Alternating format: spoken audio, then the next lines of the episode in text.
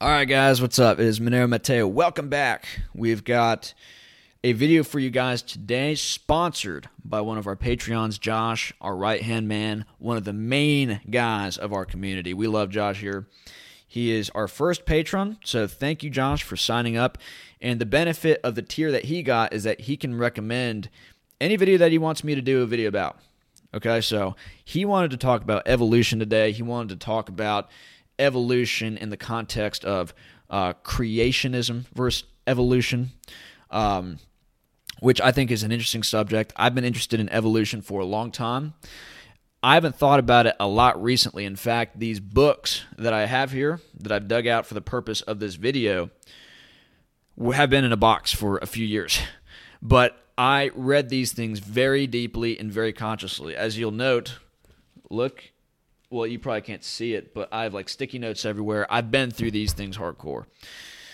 So there's a lot to get to in regards to that. And I know a lot of the main points which are made by both the creationists and the intelligent designers and the evolutionary theorists. I understand that, but I want to offer a new perspective here.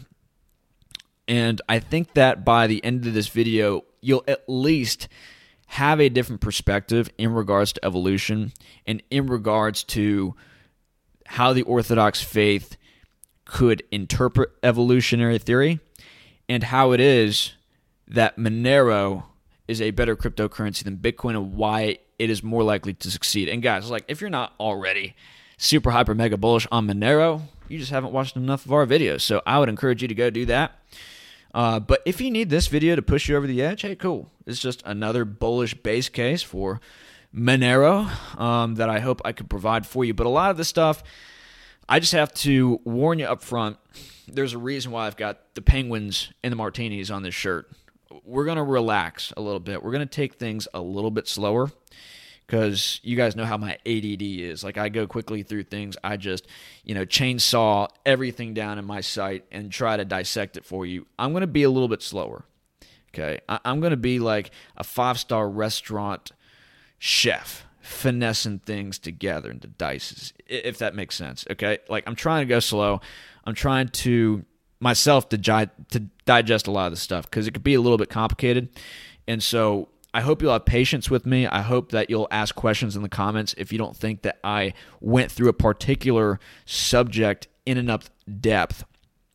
Uh, so there's just a lot to get through here. I have many books to go through. I've got a lot of content on the internet that we're going to go through. So um, I hope, my hope is by the end of this, you at least have a new perspective on the debate between evolution and creationism and why it is that I think it actually could be both. So here are the main points that I want to get through in regards to this video. Number one, evolution and intelligent design are both compatible, just like nature and nurture.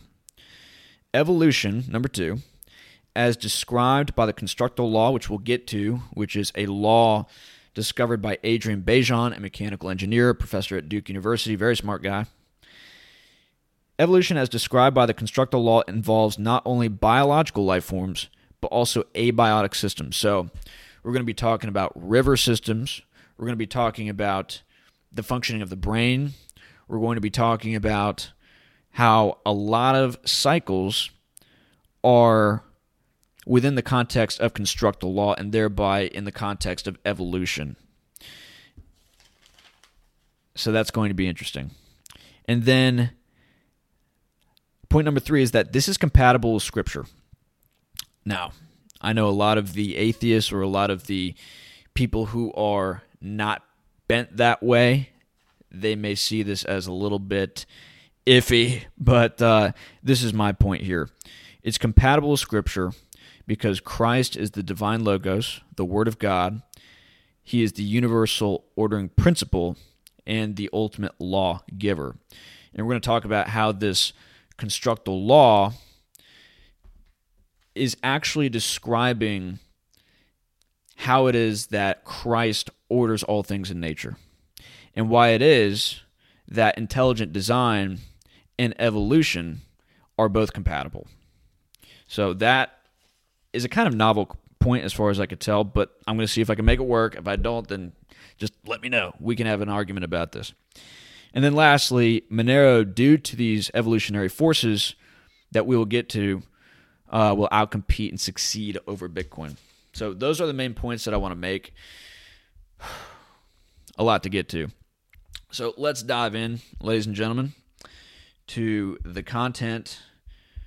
I hope that you will ask questions and you will comment on a lot of the points we made in this video. None of this is law, none of this is established. I'm just a dude who's read a lot of books, who wants to give you perspective on this, which is different than maybe the perspective you've gotten from others in this debate. So let's go firstly to this Orthodoxy and Evolution article written by Martin Kalynuk, because I know that in Orthodoxy, there is, in some instances, a strict stance in regards to how we are to perceive evolutionary theory and how it is we are to perceive the history of the earth and the history of all things, really. And I want to read this article for you because it gives a perspective that, yes, this is actually debatable. And as we went into in regards to the symbol of faith a couple weeks ago, as long as you are on board with everything in the symbol of faith, as far as I understand, a lot of this extra stuff is debatable. It can be debated. But the symbol of faith can't be debated. That is key. That is like the symbol of faith is um, we believe in one God, the Father, the Almighty, the maker of heaven and earth, that whole thing. As long as you are on board with everything there, you can be rightly considered orthodox. Now, if I'm not right about that, please check me. I'm a catechumen, so I'm not like, you know, the theologian to go to on top of the gray mountain. You know, it, I have a lot to learn in regards to this. We could debate again in the comment section, but this author seems to have the perspective that evolutionary theory and orthodoxy can be compatible and reconcilable. So let's get through this. What I'll write, as always, will likely prove unpopular. But to say what I think when I have thought much about an issue, especially if the issue itself is consistently brought up before me, is an imperative I have strongly felt all of my life. Of late, more articles and opinion pieces than I've ever before noticed on the matter of the theory of evolution have circulated in the most ostensible of orthodox English language digital media. They share that they are decisively negative towards that theory.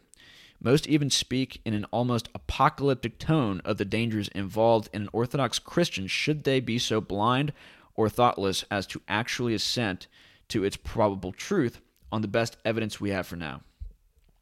Holy orthodoxy and the theory of evolution are inherently and irredeemably irreconcilable according to a lot of these Orthodox Christians. The cardinally important question to be asked of everything is it true? This author says he doesn't believe so. Not only that, but I strongly feel that there are more dangers in insisting on an anti evolutionary opinion as essential to an Orthodox Christian than there are vice versa. So that's his main point. And we'll read this section here. First, the problem has to be framed in its basically Anglo American context. I have never before had this with Russian Orthodox people from Russia. Most Russians have no difficulty in reconciling their biology classes with their orthodoxy. I even have the good luck to be friends with several biologists and people who, while not biologists by career, have completed a universally a university level degree in biology. They seem not to be able to see the contradiction that so troubles Western creationists. And creationism, as far as I understand, is very fundamentalist. And fundamentalist Christianity is more so Protestant than Orthodoxy. The Orthodox Church, again, as far as what I've been able to learn so far, uh, embraces the mystical and the mystery elements of Christ and of the Bible and of the Holy Revelation more so than the fundamentalist scripturalists who say everything in the Bible is literally true. So, to the fundamentalist creationists, the Protestants, the theory of evolution is more of a threat than it should be to Orthodox Christians who typically have a more open mind in regards to this stuff. So, moving on into the article, in fact, after The Origin of Species, the most important work in the building of modern theory of evolution is a book entitled Genetics and the Origin of Species. It integrated Darwin's account of origins with the then emergent field of genetics. It was written by Theodosius Dobzhansky, a glowingly brilliant mind and faithful son of the Russian Orthodox Church.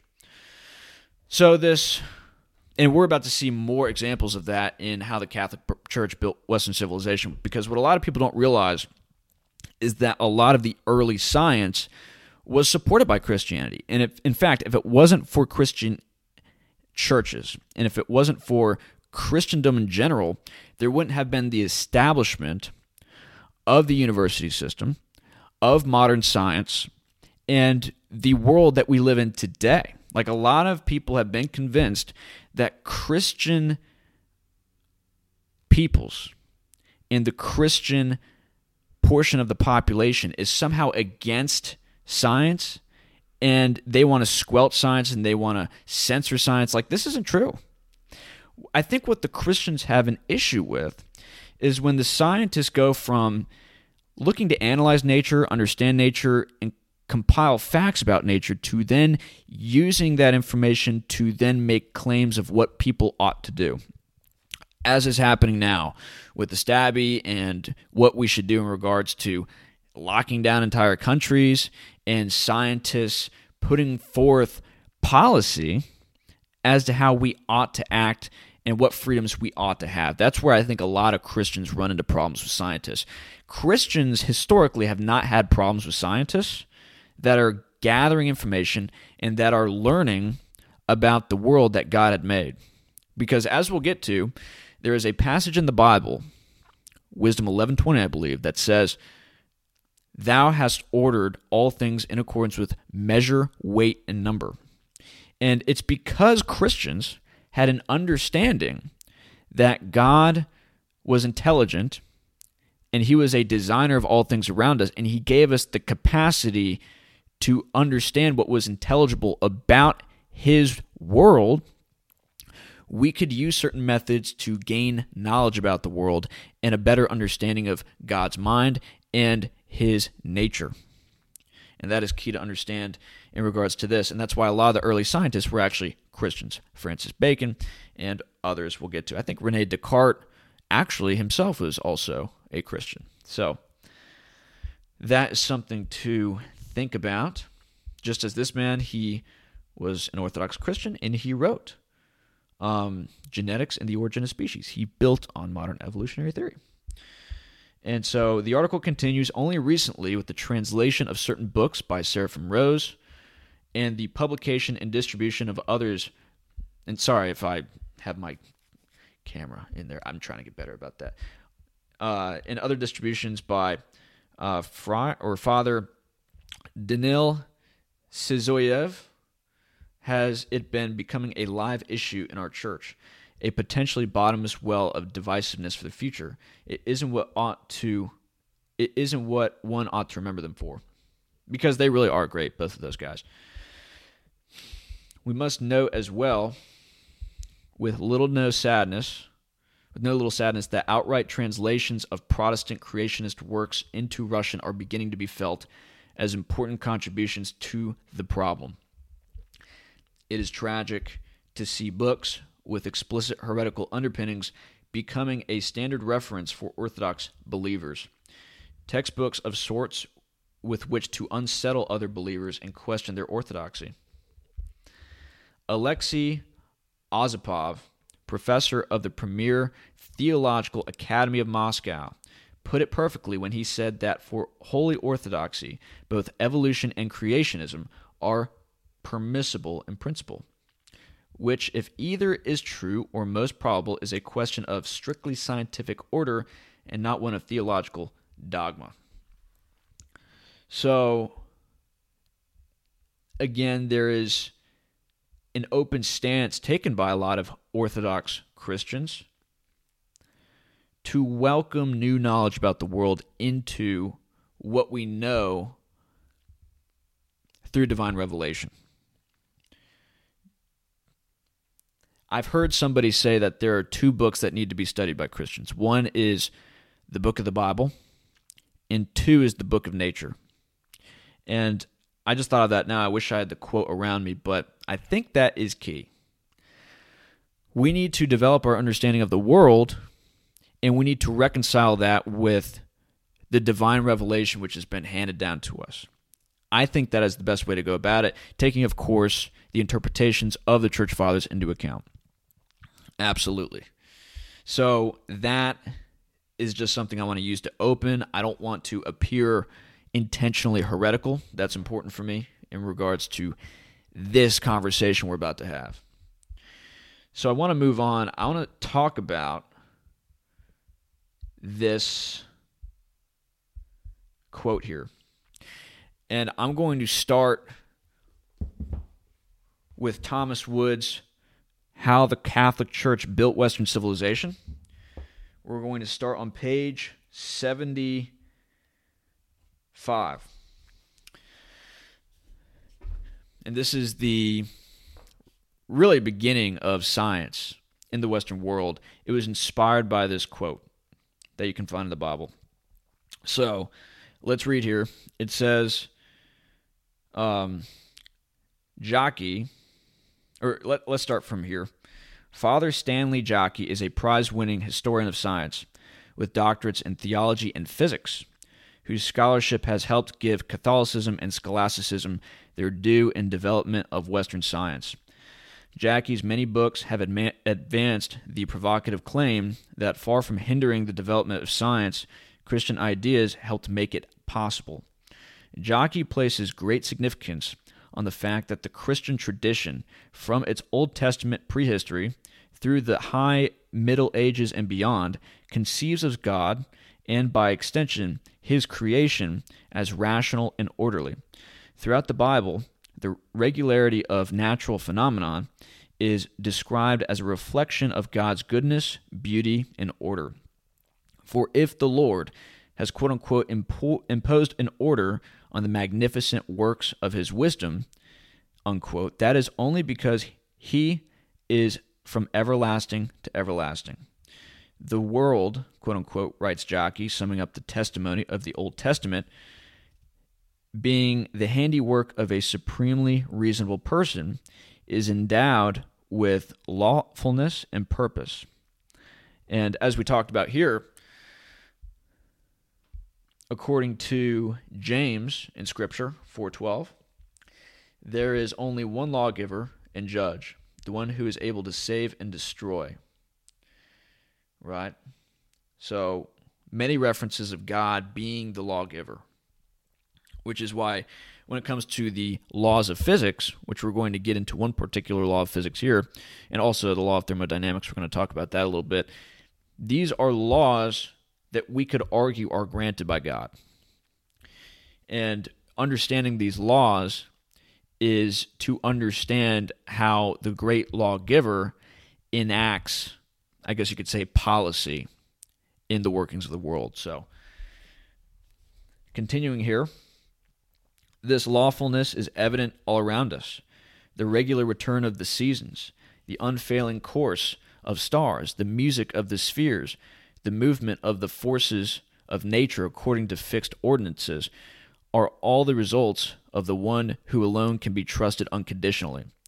The same holds for Jeremiah's citation of the faithful recurrence of harvests as a demonstration of God's goodness, or the parallel he draws between Yahweh's unfailing love and the eternal ordinances by which Yahweh set the course of stars and the tides of the sea.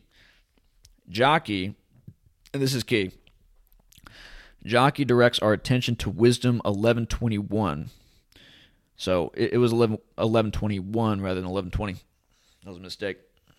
Excuse me. I just had some eggs. In which God is said to have ordered all things by measure, number, and weight. I mean, that's key, guys. Do most of the scientists that you know know that's in the Bible? Like, let me just read that again. Wisdom 11:21 God is said to have ordered all things by measure, number, and weight. So everything could be discovered through science. That's what that says. We can use science, we could use the scientific method to understand the world that God has put together. So, this whole idea of science and Christianity being opposed to one another, this is a lie. This is an absolute lie. And we need to overcome that, guys, because what they're trying to do in society is make Christians look primitive and make them look like they're the enemies of progress. It's not true. It's not true at all. It's part of the persecution. This point, according to Jaki, not only lent support to Christians in late antiquity who upheld the rationality of the universe, but also inspired Christians a millennium later who, at the beginnings of modern science, has embarked on quantitative inquiry as a way of understanding the universe. So, Christians, through natural science, which is what they called it back in the day, using science to understand nature, were employing methods of quantitative inquiry. Right? So, moving on.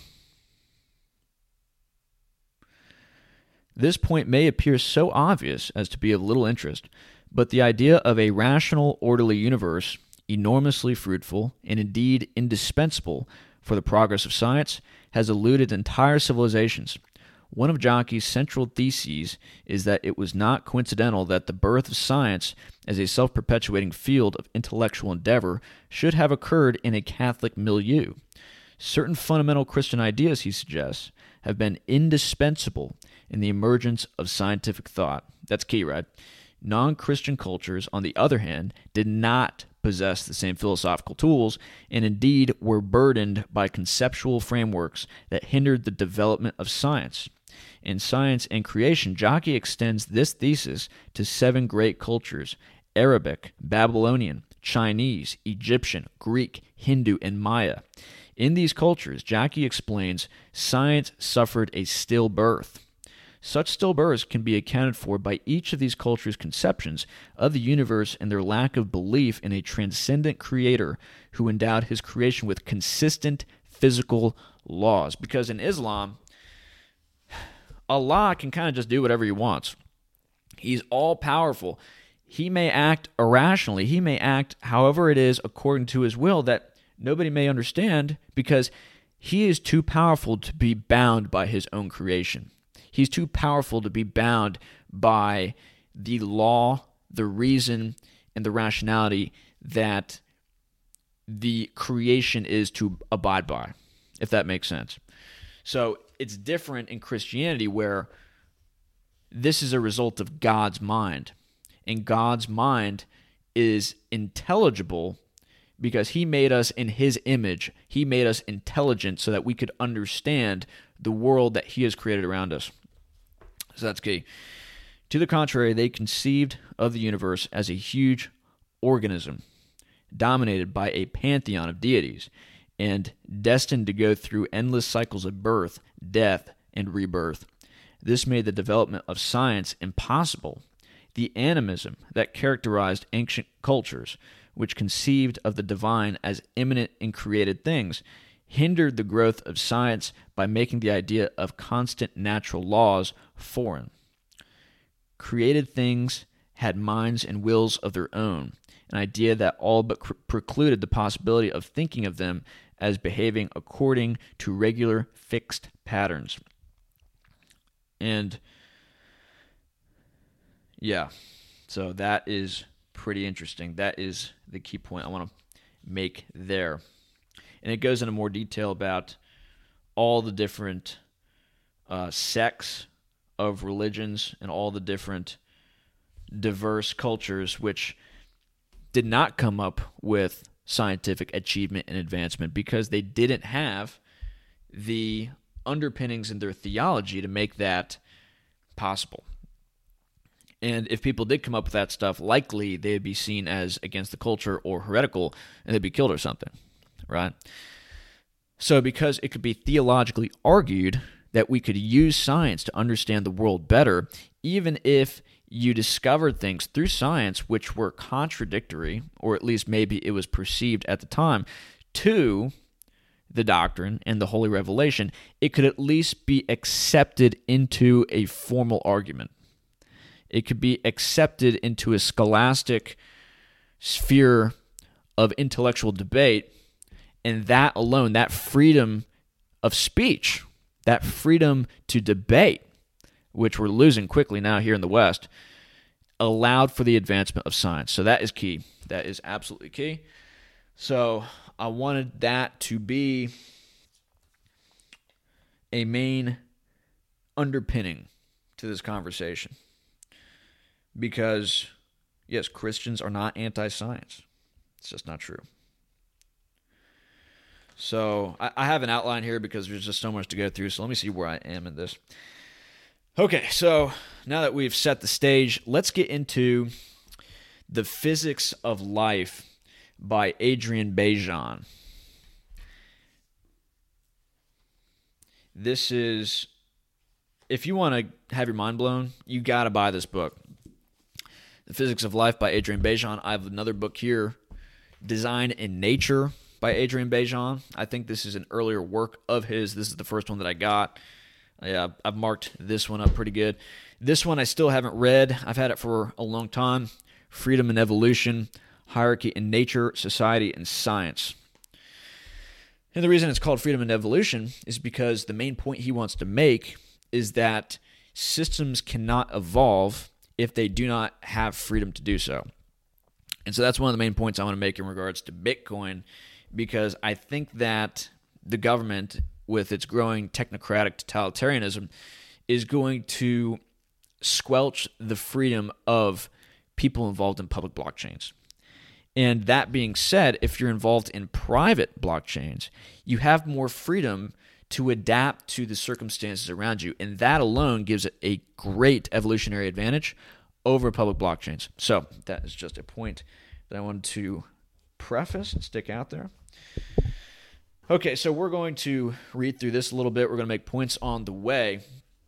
But this is absolutely fascinating. You guys are going to love this. So, uh, to live or not to live? That is not even a question. Life is a universal tendency in nature. It is physical movement with the freedom to change. Every moving, flowing, and hurt, hurtling thing exhibits the tendency to move more easily and to keep moving by changing its configuration, path, and rhythm. So, mm, Sorry, I have like these burps getting caught up in my lungs here. I'm trying to I'm trying to blastoise it out. So what he's basically saying here, guys, is that every thing in nature, every coherent system is trying to evolve so that it could more efficiently move whatever matter, whatever energy is flowing through it in relation to its environment. Right? So we'll get into more detail about that later. This evolutionary flow organization and its end, death, are nature, the animate and inanimate realms together. So he's basically making the case here. He's just pointing out the arguments he's looking to make throughout the book. So, this the question is, what is life as physics? Why do life, death, and evolution happen? In this book, I answer this question. In fact, had I not known the answer, I would not have been able to formulate the question about what life is. And guys, the question of life is no simple matter. This has been debated for a long time because let's get to this first exhibit here an introduction to entropy and evolution and the second law of thermodynamics. Uh, the second law of thermodynamics, which basically says that everything in the world naturally tends towards disorder and what is otherwise called entropy, we have this evolutionary phenomenon where life tends to become actually more complicated and ordered. So you have in this general backdrop of disorder, and you could describe entropy as this it's sort of like you have like a pool table, right? you've got the cue ball at the end and you've got the triangle of the balls. Well, entropy is when you have that perfect order, which you could say is the beginning of the universe, and then you hit the cue ball and it hits that triangle of balls, and then you've got disorder. And as the game goes on, you have ever more disorder. And the likelihood of things rearranging themselves back to that initial state of perfection is less and less probable. It's just more likely that things get more disordered. And, you know, at the end of the pool game, you've got nothing left. You've got a flat pool table, and similarly in the universe, when it ends, you're going to have space time be perfectly flat because all the matter at the end of the universe will be dissipated through entropy and then there won't be any more curvature to space time because of the concentration of matter. Everything will be flat. Uh, the photons will have been sucked through black holes through Hawking radiation, and everything will be flat, dark, symmetrical, and that'll be it. Now, who knows what happens after that, but that is, according to science, what the end state is. Uh, but let's just read this a little bit here.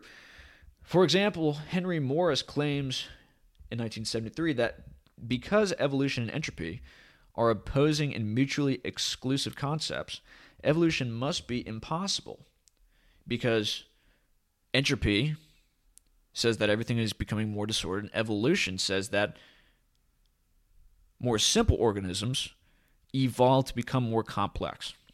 Right? So there seems to be some complication in regards to that and in 1976 that the most devastating and conclusive argument against evolution is the entropy principle, also known as the second law of thermodynamics.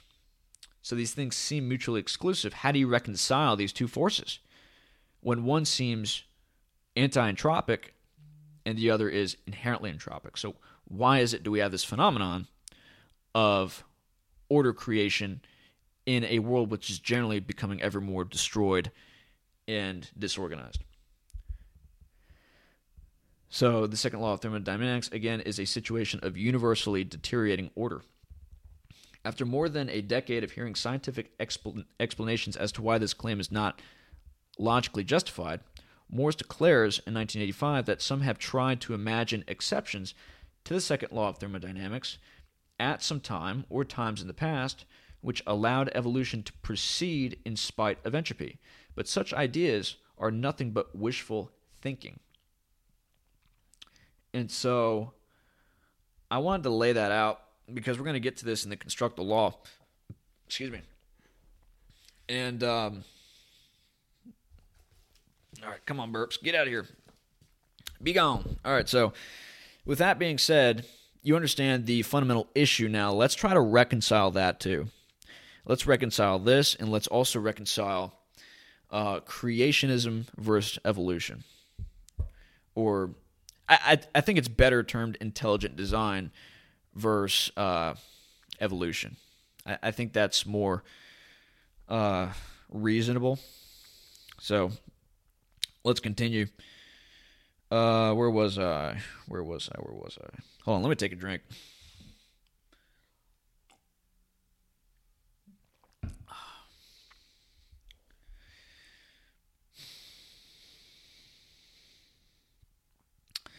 In nature, nothing moves unless it is driven, forced, pushed, or pulled.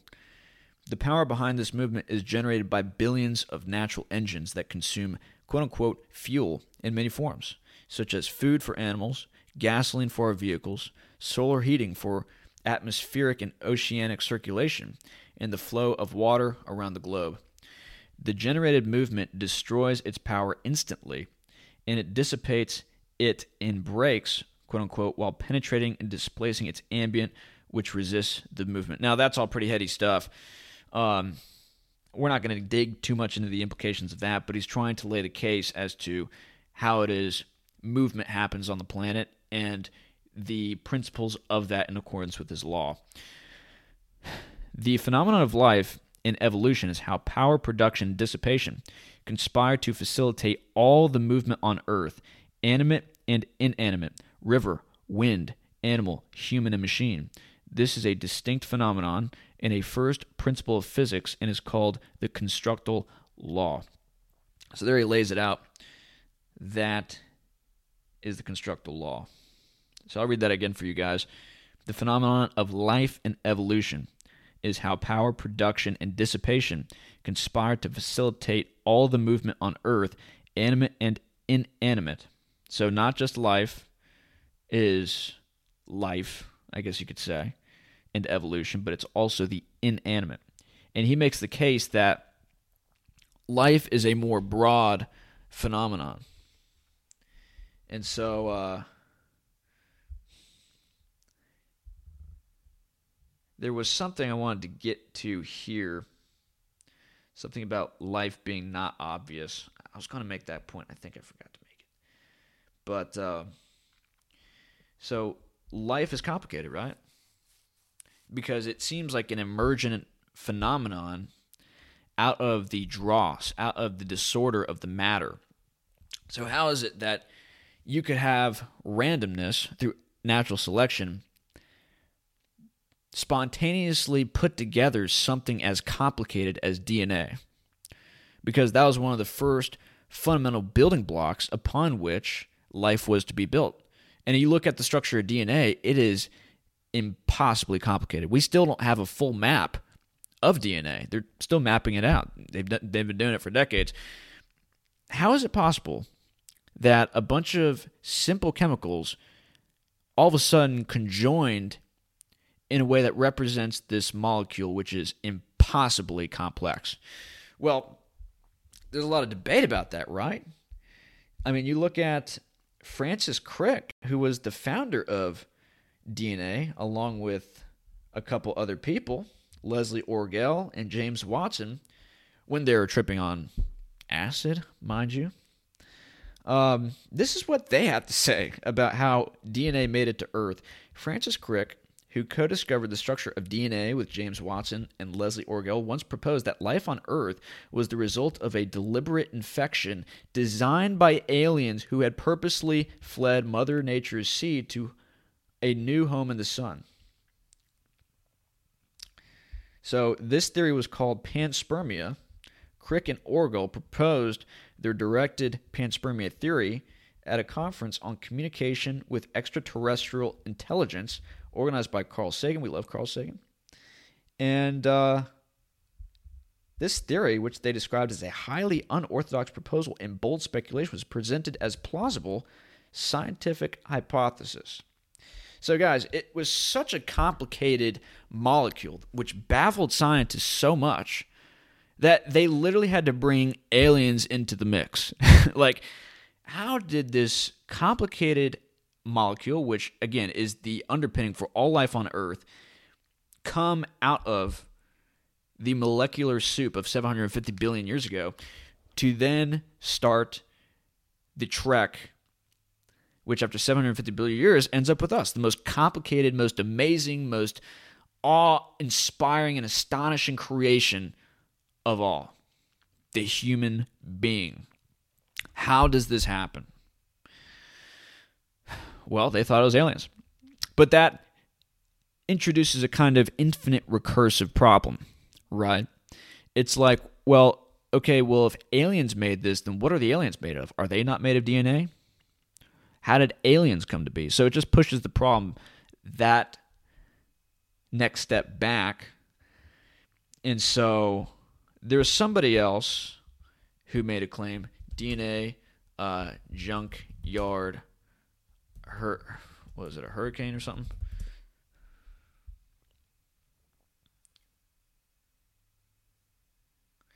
So somebody had said, according to a co-discoverer of the DNA structure of the DNA molecule in 1953, it is here. Let me just get into it. Oh wait, I think it was on the right here.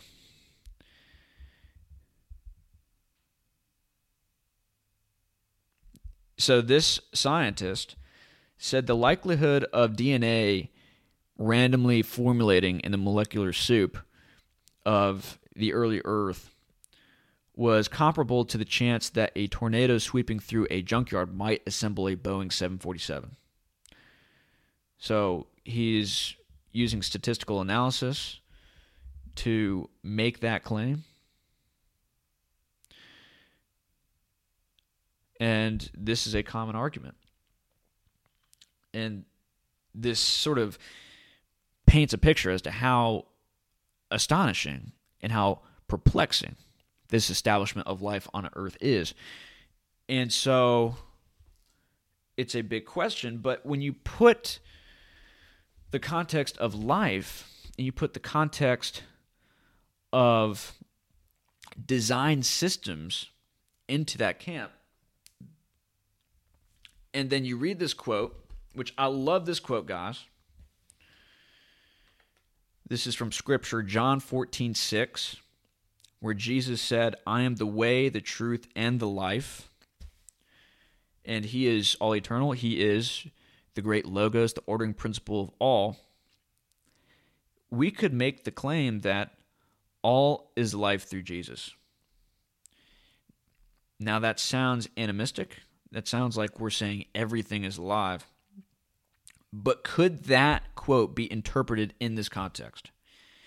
I want to leave that open for questioning. I just want to make that statement. I want to see what you guys think of that because this author right here, Adrian Bejan, he is looking to claim that life, quote unquote, is a universal tendency in nature and it is the establishment of a system which has a design which evolves and adapts to its environment so that it could process with optimal efficiency and efficacy matter and energy through the system that it creates through evolution. And evolution is all about these systems, these self organizing systems, through time, moving matter and energy efficiently and effectively, increasingly through space time. That is his claim. And I know that is complicated. I know you may have not heard that before, and that sounds wild. So I want to continue to read so that we could flesh that out a little bit. So here he's talking here. Hold on, let me uh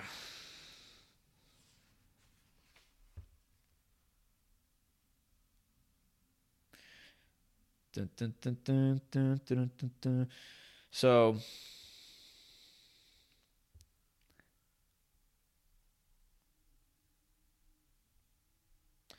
yeah, that's an interesting thing. Let's start here. The evolution of anything that moves on Earth, including human movement, leads to hierarchy in movement naturally. And one of the common designs, ladies and gentlemen, for evolution, for allowing matter and energy to move across space time efficiently and effective, is the hierarchy. That's why I am rather careful not to call myself an anarchist, because anarchist means no gods and no masters. And there are some other etymological descriptions of anarchy which say that it is to be against hierarchy. And a lot of the anarcho communists are against hierarchy. They don't like hierarchy at all. But that, in and of itself, is anti life because hierarchy is everywhere. It's everywhere in you, too. So I want to read this real quick and then we're going to look at many examples of hierarchy in nature. And when you look at these examples and you look at this pattern, which seems to overlay itself throughout many, many layers of reality, you are going to think to yourself, wow, like intelligent design, it must be real. But this is a part of evolution. And this is the critical point I want to make, ladies and gentlemen. So let me let me read this. The evolution of anything that moves on Earth including human movement, leads to hierarchy in movement naturally. Again, back to the book. The world is an exquisite fabric of superimposed river basins of flows that distinguish themselves through their hierarchy. Few large channels flow together with many small channels, and they depend on and mutually benefit each other in order to move effectively and with lasting power. And so that sounds like some things which may be coming to your mind, right? Two ways to flow, fast and slow, are much better than one. The fast are the few large, and the slow are many small. This is the way to serve with flow an entire area or volume. So, a particular area in space time, a design or a system, or sorry, a system establishes itself in this niche, I guess you could say, in this area, and through the process of evolution establishes these hierarchical designs in order to better process all the matter and energy which is in that area and then assuming it's an open system comes into that area. And we'll take a better look at that. I'll give you guys some imagery. We see this hierarchy occurring naturally everywhere from traffic in the city to oxygen transport in the lung and fast and slow thinking in the flow architecture of the brain. So let's take a look ladies and gentlemen at this just so you guys can sort of see what he's talking about here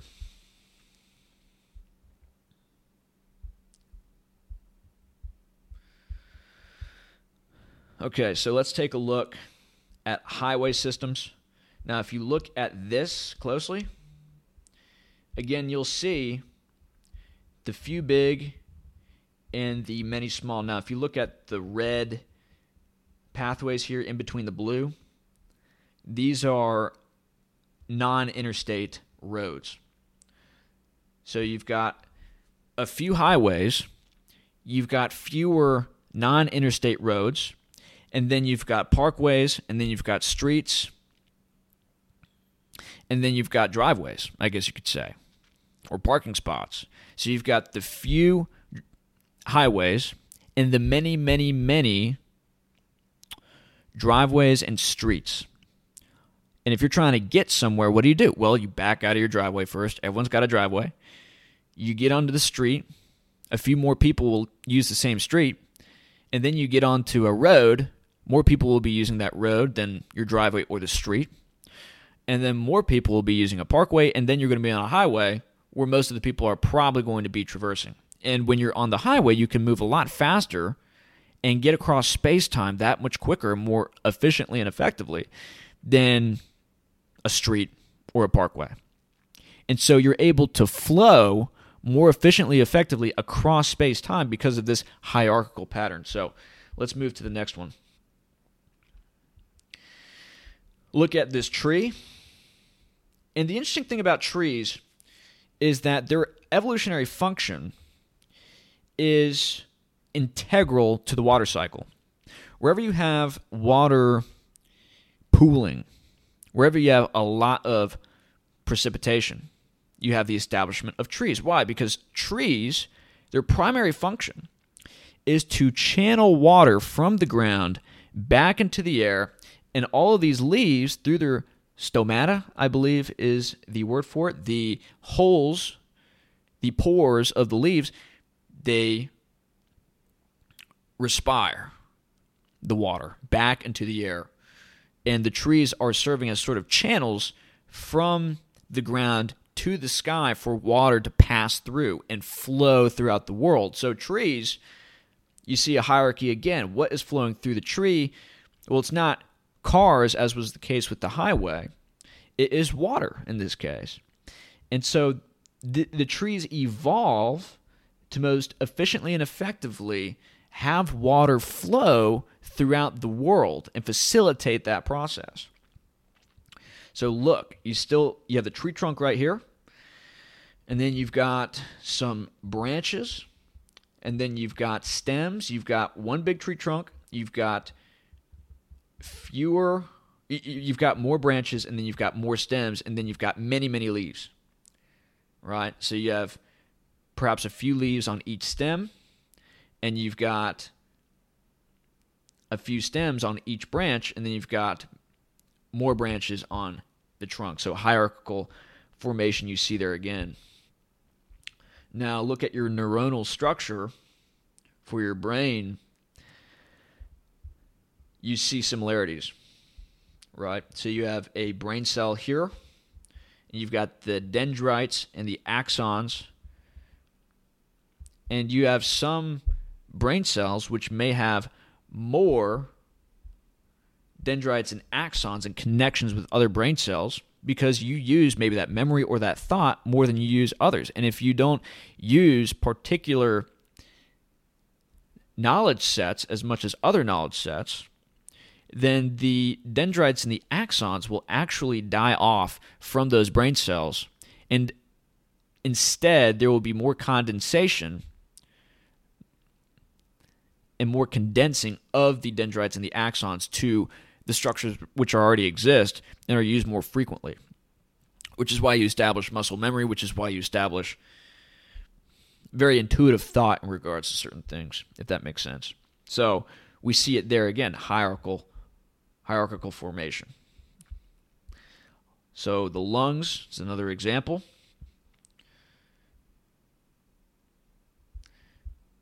Your blood vessels, another example. You've got a few arteries, you've got many blood vessels, right? It efficiently allows for the flowing of blood throughout your body. Look at river basins. So you've got uh, a bay, and you've got a, a main river stream. Then you may have some tributaries, and then you may have some creeks or something like that.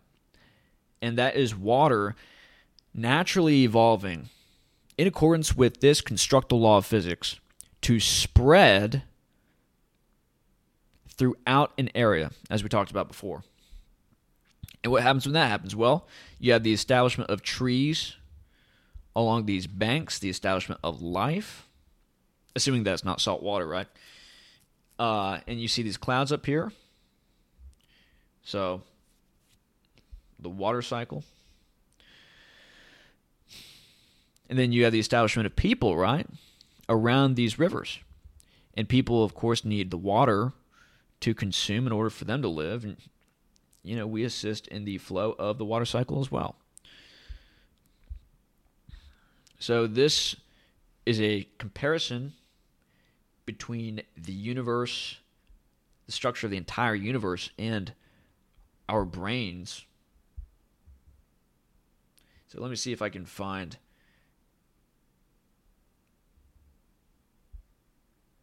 a uh, a decent article on this. So this is interestingengineering.com. A neuroscientist and an astrophysicist compare the complex structures of galaxies and neural networks. So you can see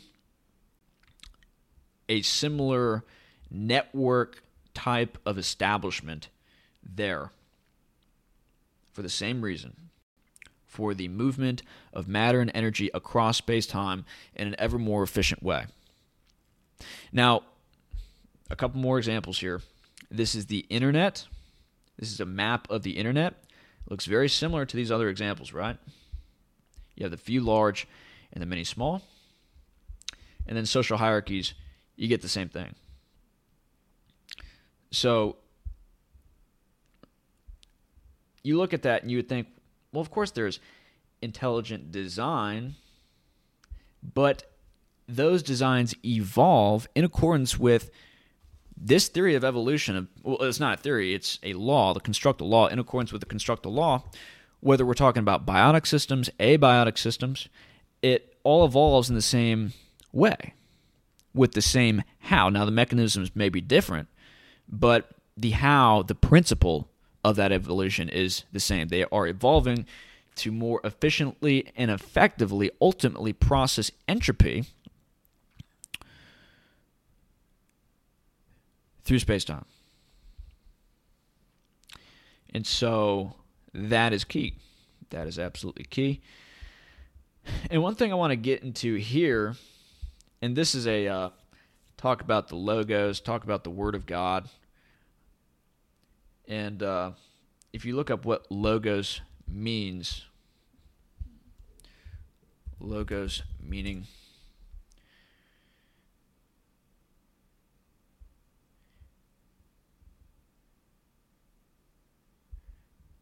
So you'll look at uh, ground, plea, opinion, word, speech.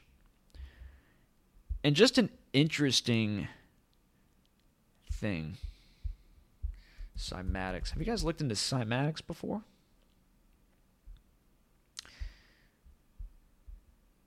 If you haven't looked into cymatics, I, I should have brought that up.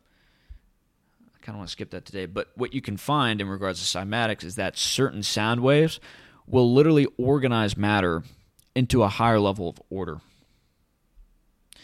And that is ridiculously fascinating. Um, let's actually look that up right now. We've got time, right? Actually, let me not get distracted. Sorry. I want to get to this because I'm trying to keep my ADD in check. We would have gone down that rabbit hole. Let's try to stay on topic. So, I want to talk about Jevons paradox real quick. And this is why those who are in the environmentalist movement are those which I think could be a little bit frustrated in regards to what we're talking about here. Because if things naturally are evolving so that they could process the matter and the energy that is in their environment through their designs, as humanity does, and does very efficiently and effectively, versus a lot of our quote unquote competition in the animal kingdom, which is why we've become so successful. Um, they're going to be very frustrated with this, the environmentalists, because it's not government policy. It's not necessarily free market capitalism. It's not all of these devils that they point to, which is causing us to destroy the environment, take a lot of the oil out of the ground, and process that oil into unusable energy, which then creates carbon dioxide into the air.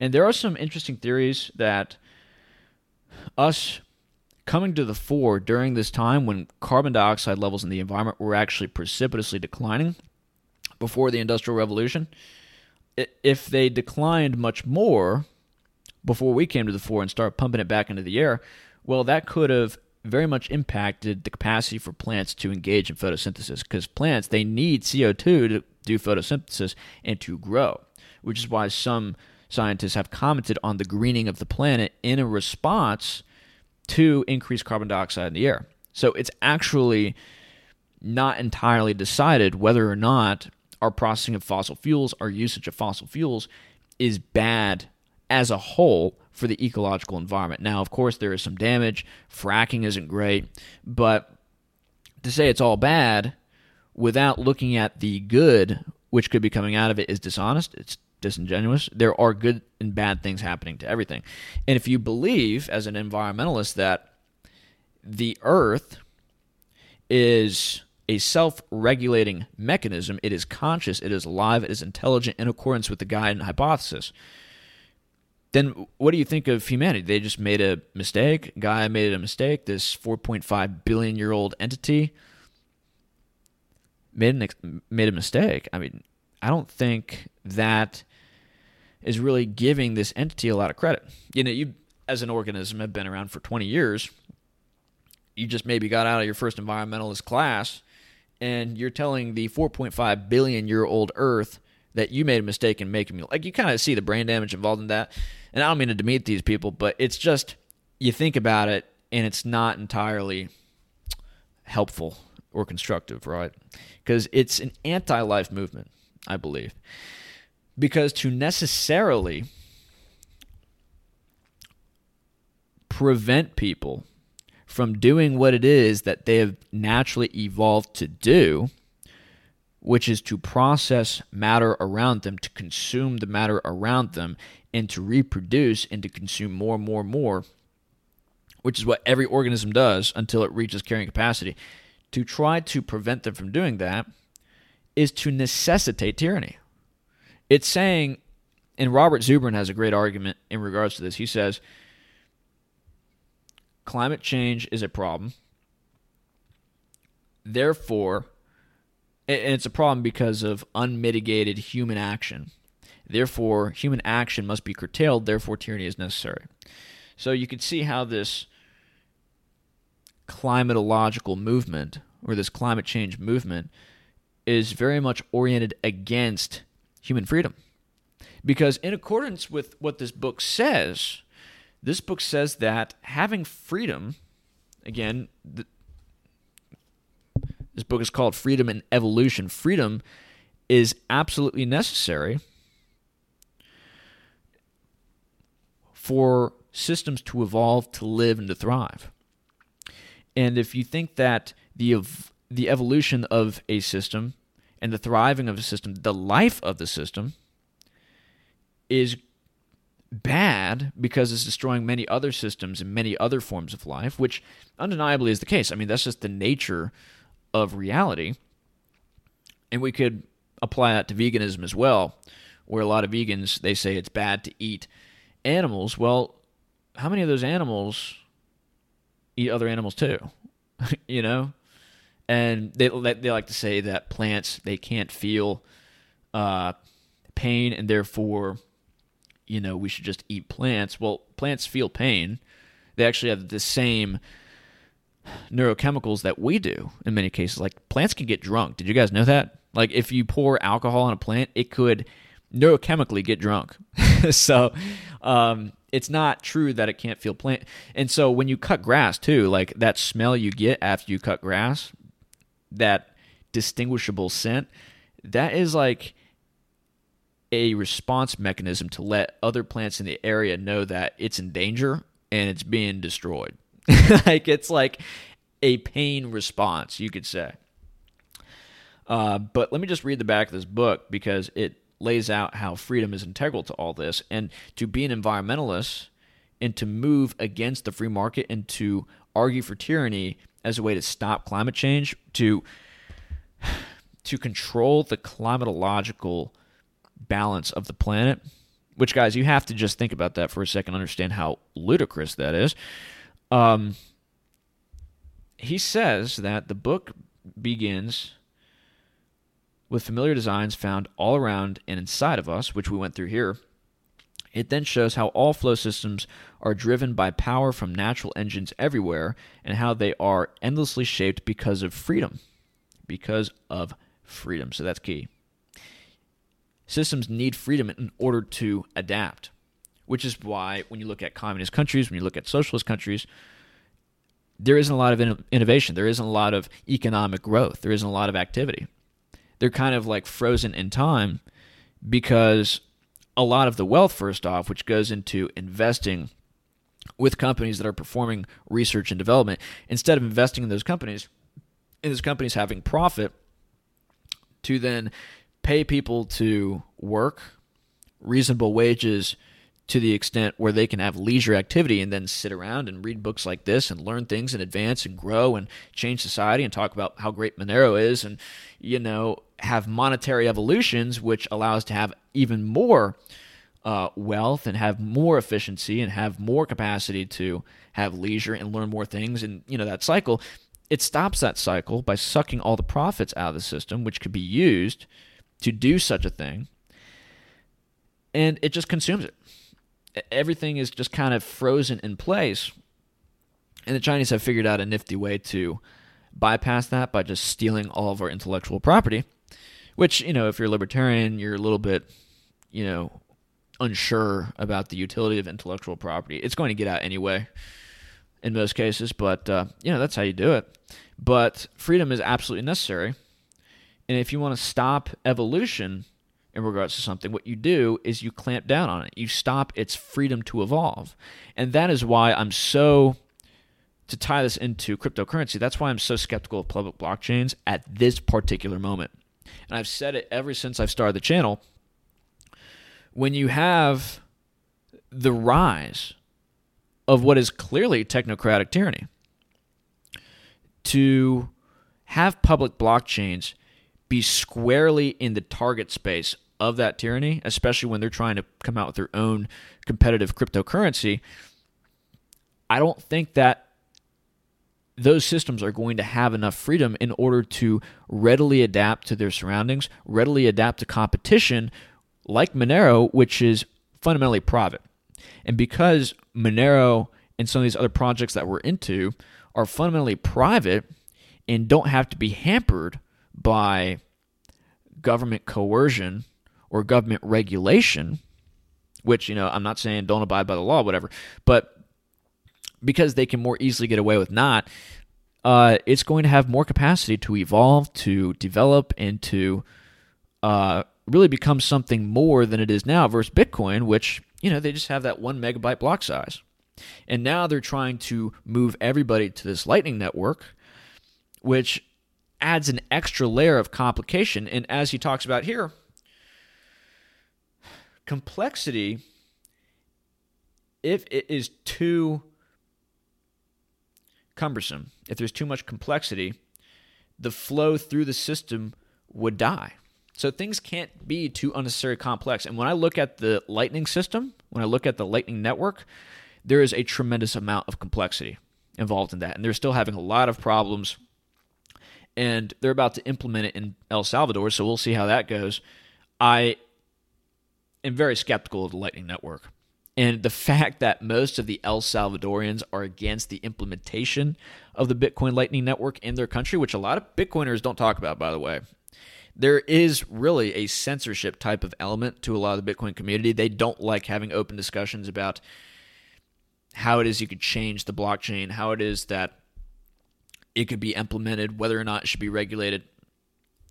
The main goal, I feel like, of the Bitcoin community is gains not the establishment of a new freedom oriented world monetary system, but just getting gains. And when you're oriented that way, and you think that you're going to buddy up and pal with these technocratic totalitarian governments, uh, just evolution is not going to favor you. okay. So Monero is going to take off. The community is just so much more based. It's so much more oriented towards freedom and because of that, and because of its private nature, I think it's going to be that much more big than Bitcoin. It may take a little bit longer right now, but today, big news, we just came out with atomic swaps. And so that's going to be huge. So people won't have to go through these centralized KYC exchanges in order to get access to Monero. They can just peer to peer trade uh, through atomic swaps, which is going to be big. So I just wanted to offer a little bit of an excursion as to that. But those are some things I wanted to talk about. Oh, and so look at this here. The environmentalists are not going to like that. Sorry, my ADD clearly just went off the chains. But the environmentalists are all about establishing more efficient ways to do this because they think it's better for the environment. They like green energy because it's a more efficient and sustainable way of getting the same amount of work done and sustaining the life of people, at least some people. I mean, some environmentalists are just people who want to wipe out the population because it's good for the earth. Like seriously, some of them are crazy. Okay, like Bill Gates comes to mind. But um, look at this. J- Jevons paradox is that efficiency enables growth. New technologies that can produce more goods from a given amount of resources allow the economy as a whole to produce more. More resources get used overall. This is the magic of industrial capitalism and the secret of growth. Economists have known it for a long time, so why is it called a paradox? The paradox is that we tend to assume that the more efficiently we use a resource, the less of it we use. This is the case in all of our personal lives. If you buy a more fuel efficient car, you might drive a little bit more, but overall, you will likely burn less gasoline. Switching to a low fuel showerhead typically saves water at home. This efficiency for conservation logic appears correct for most subsets of the economy, but uh, or uh, here let's just skip to this level. But at the level of the whole economy, the reverse is true. These efficiency gains contribute to increasing production and consumption, which increases the extraction of resources and generation of waste. So, even if we come up with more efficient ways to use the resources that we have, we're going to use more of those resources. because, as stated here, if you're using a resource more efficiently, then that means that you could just increase your capacity to use fuel for higher complex establishments of order, if that makes sense. This suggests that energy efficient technologies do not reduce carbon emissions, that fertilizer saving precision farming techniques do not decrease fertilizer applications overall, and that increasing agricultural yields does not spare land for nature. Real world evidence supports these claims. So, all this stuff, like we're going to have a green revolution, we're going to remodel all of our buildings so that they have solar panels and that they're quote unquote green. A lot of people are bearish on oil in regards to this, but I'm very bullish on oil. Now, I'm not bullish on American oil because you have just insane people now running the asylum who, like, I tweeted about this today. Like, we have so many natural resources here in America, trillions of dollars of natural resources sitting under the surface that could be extracted and which can be used. But we don't have the freedom, again, we don't have the freedom to use this and to become self sufficient.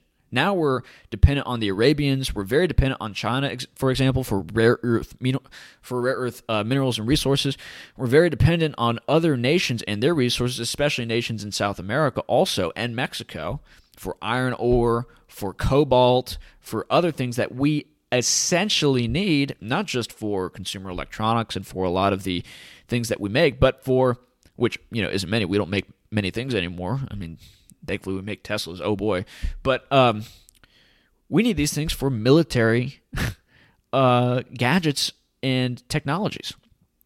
And if we're dependent on China for rare earth minerals, which are used for radar technology and f- which are used for uh, geospatial technology, uh, that's going to be a problem.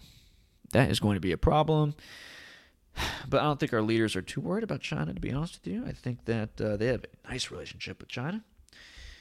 Environmental policy focused on efficiency gains does not by itself benefit the environment. Economies grow by developing and deploying increasingly efficient technologies. Right, so environmentalism at the end of the day is not going to be able to argue for more efficient technologies and green technologies to solve this environmental problem. They're going to have to squelch freedom Tyranny is going to have to be necessary.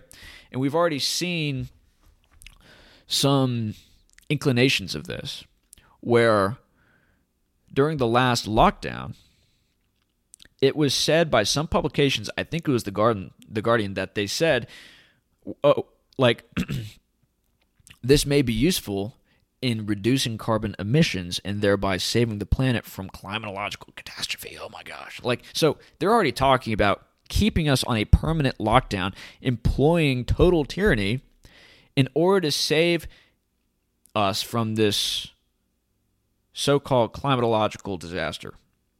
And, like, guys, you have to understand, and we're going to get into this into this book. I have about another 30 minutes I can talk for. I don't know if it'll take that long, but In Defense of Chaos by L.K. Samuels, when it comes to systems which have hundreds if not thousands, of interdependent variables. The change of one, which affects the change of all, through these you know network structures like we talked about here, it creates non-linear effects. Like you guys have heard about the butterfly effect, right? Where, um, you know, like a rainstorm or no, a butterfly flapping its wings in Japan somewhere creates a hurricane, you know, three weeks later in the Gulf. You know, that whole idea. In chaos theory, they call that sensory dependence on initial conditions. It's because whenever there is a particular change in one variable, if that variable has effects on other variables, which have effects on other variables, the complication of all that quickly goes exponential and astronomical to the point where we have no capacity to understand what the future is regarding these complex systems. No idea. And they've been making all these climatological predictions for the last 50 years, and they've been wrong again and again and again.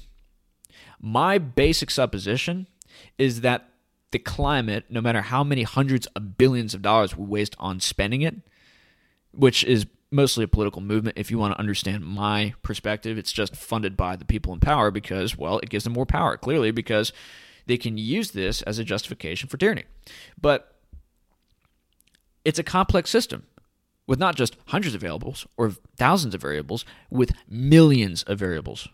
So to think that you're going to predict what the climate is going to be like in 100 years, in 150 years, it's totally unreasonable. It's impossible, actually. And that's because of chaos theory. That's because of complexity science. It's because of everything which is gone into in this thick, thick book. Like, this is one of the best books I've ever read. It took me months to get through it. But when it comes to chaos theory and complexity science, basically the takeaway from studying that science is that you can't take away anything definitively from the study of complex systems. Like, physicists have done experiments with like three variables. Like, you know, they'll have three balls and they'll throw these balls into a, you know, bouncing simulation, right? So you have like a box, right? It's like think of that Windows screensaver that you have with like the ball bouncing around your screen. So take three of those balls, which could run into each other and knock into each other.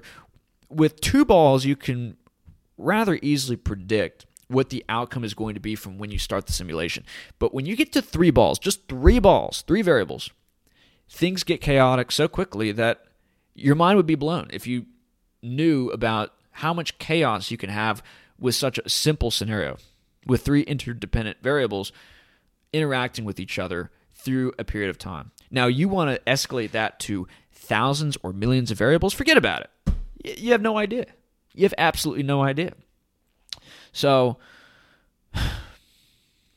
that's my rant about the climate movement and about environmentalism and their efforts to take freedom away from the population and to stop evolution and to stifle evolution with coercion and threats of violence from the government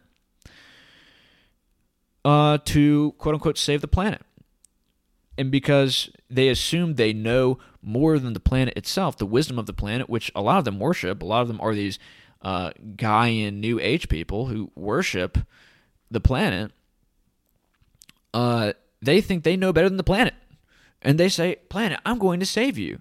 And I know that you brought humanity about through your own nature and wisdom. I know that you allowed us to evolve to the extent that we have allowed. But you know what? We're going to do the job for you, Mrs. Gaia. And we're just going to wipe people out. We're going to take away their freedom, and we will be in charge of what it is they do. Like, you have to understand the arrogance of that. Anyway, so that being said, let's move on. I think that's all I want to get to as far as these tabs go. So let's go full screen. Okay. Let me take a drink. And so I do want to end with reading In Defense of Chaos a little bit. This is a fantastic book. And what was uh there's more to get to on the topic of wealth. But uh another point I want to make is that before we get into this, we all have a sense of purpose.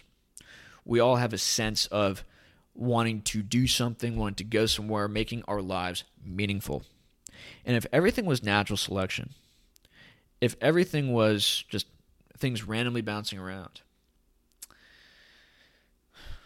it would be harder to justify a telos in the universe. That is to say, it would be harder to justify a universal purpose that we're all tapped into.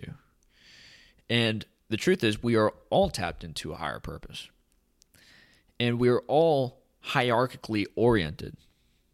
You know, people, just by their very nature, tend to look up to other people and to gods.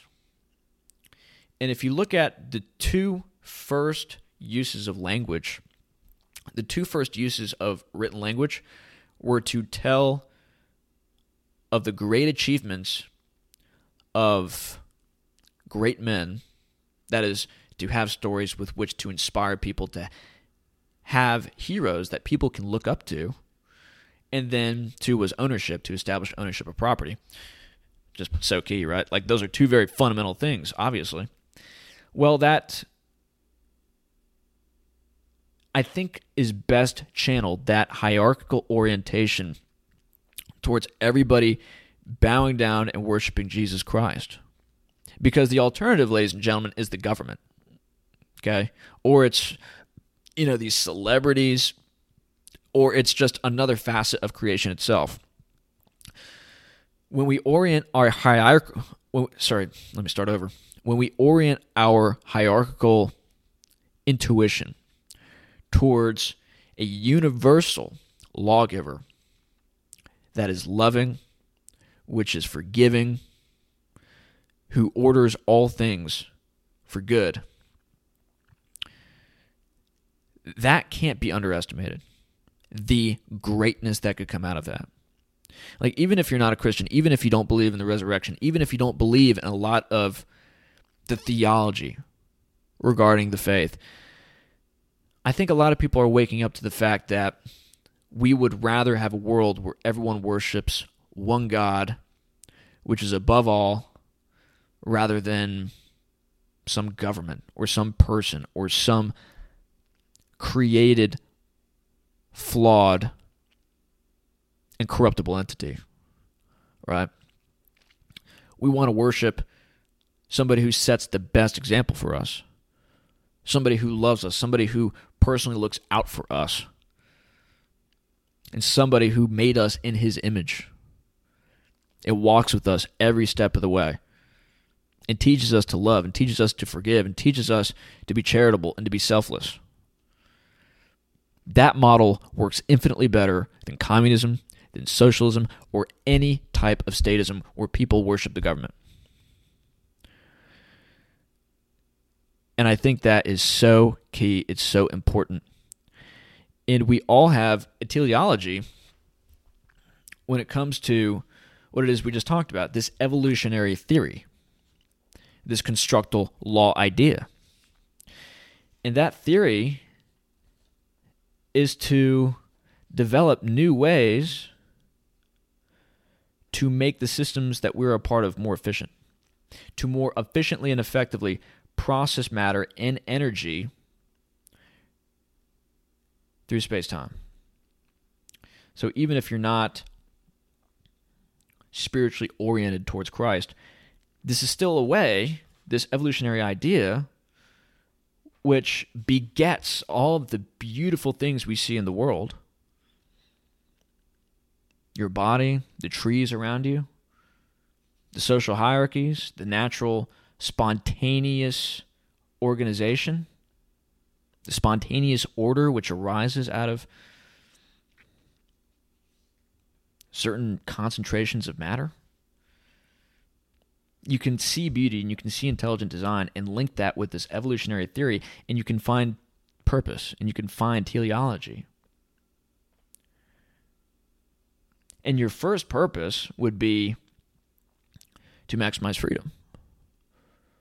To maximize freedom. Because if you care about the well being of other people, then just on a praxeological basis, and praxeology means the study of human action, people want to act to optimize their well being and to lessen, to every extent possible, their suffering. That through every human action that people do, that is their intention, logically, a priori, logically. If that is the case, then when people are coerced, and people are threatened with violence, or they have violence imposed upon them, enacted upon them, then that by its very praxeological nature has to beget suffering. So anything which is contrary to freedom naturally must logically beget suffering. And in this context, whenever you stifle freedom, you stifle evolution, which means you stifle growth. And when you're not growing, you're collapsing. Because no system is just stable like that. It's either growing or it's collapsing. It's the nature of life. So, your first mission would be to maximize freedom. your first mission would be to maximize freedom. That is, in this context, to preserve your rights, to preserve that which allows you to speak freely, to defend yourself freely, to be defended in a court of justice, to have influence over the policies that affect you, and to basically, in my mind, do whatever it is you want as long as you don't affect the well being of other people, as long as you don't coerce other people. That's sort of the libertarian maxim. Now, I am a Christian and I'm not a do that do what thou wilt kind of guy. But Christians don't force people into acting in accordance with Christian principles. We pull them in to acting in accordance with those principles, which at times may be considered harsh, through their own doing. You can't force this stuff onto people. You have to encourage people to abide by these standards from a point of their own volition. Because if you coerce it, they're going to resist. And they're going to resist because your coercion is causing intrinsic suffering to them. And some people need to grow, as I did, into a level of maturity where you say, hey, you know, I need to subject myself to something higher than myself. I can't just be this willy nilly free, forest prancing libertarian, going around smoking joints and tripping my nuts off. I need to abide by a higher moral standard. I need to make Jesus Christ my king, and I need to submit myself to his commandments, and then I can have a great life. If I can do that through my own volition and other people can do that, and there is no external coercion needing to get involved, I think that would be a beautiful world. I think that would be a very, very beautiful world. It can't be done through force, though. It has to be done through persuasion. And unfortunately, in our time, I think the great persuader is going to be enormous amounts of suffering. I think it's going to be enormous, enormous, enormous amounts of human misery and suffering. Look at Russia. Look at what they experienced in the 20th century. They had millions upon millions of people die and suffer in wars. You had millions upon millions of people die and suffer through starvation. Many were sent to work camps to be turned into gulag serfs in a frozen, bitter cold Siberian wasteland. The suffering that the Russian people experienced throughout the 20th century is perhaps worse than any suffering experienced by any other nation at any other time, except for maybe like Genghis Khan or whatever. That may be a too big a statement. Okay. A lot of suffering happened, okay? Because of communism, because of people who stole their freedom and became gods. Became gods, or wanted to anyway. They became total satanic demons. That's ultimately what happened. And what, what's going on now? Well, Russia is currently building a new church every week. Their population is growing, unlike ours. They have, I think, 70% of their population devoted to Christ, self classified as Christians. Now, why is that happening? Because they suffered immensely. And a lot of the Russian people just thought to themselves and said, hey, we definitely want to avoid that again. How about we all just collectively agree to abide by certain commandments? And I think this will work out. Excuse, me. And I think we in the West, unfortunately, are going to need to go through that process.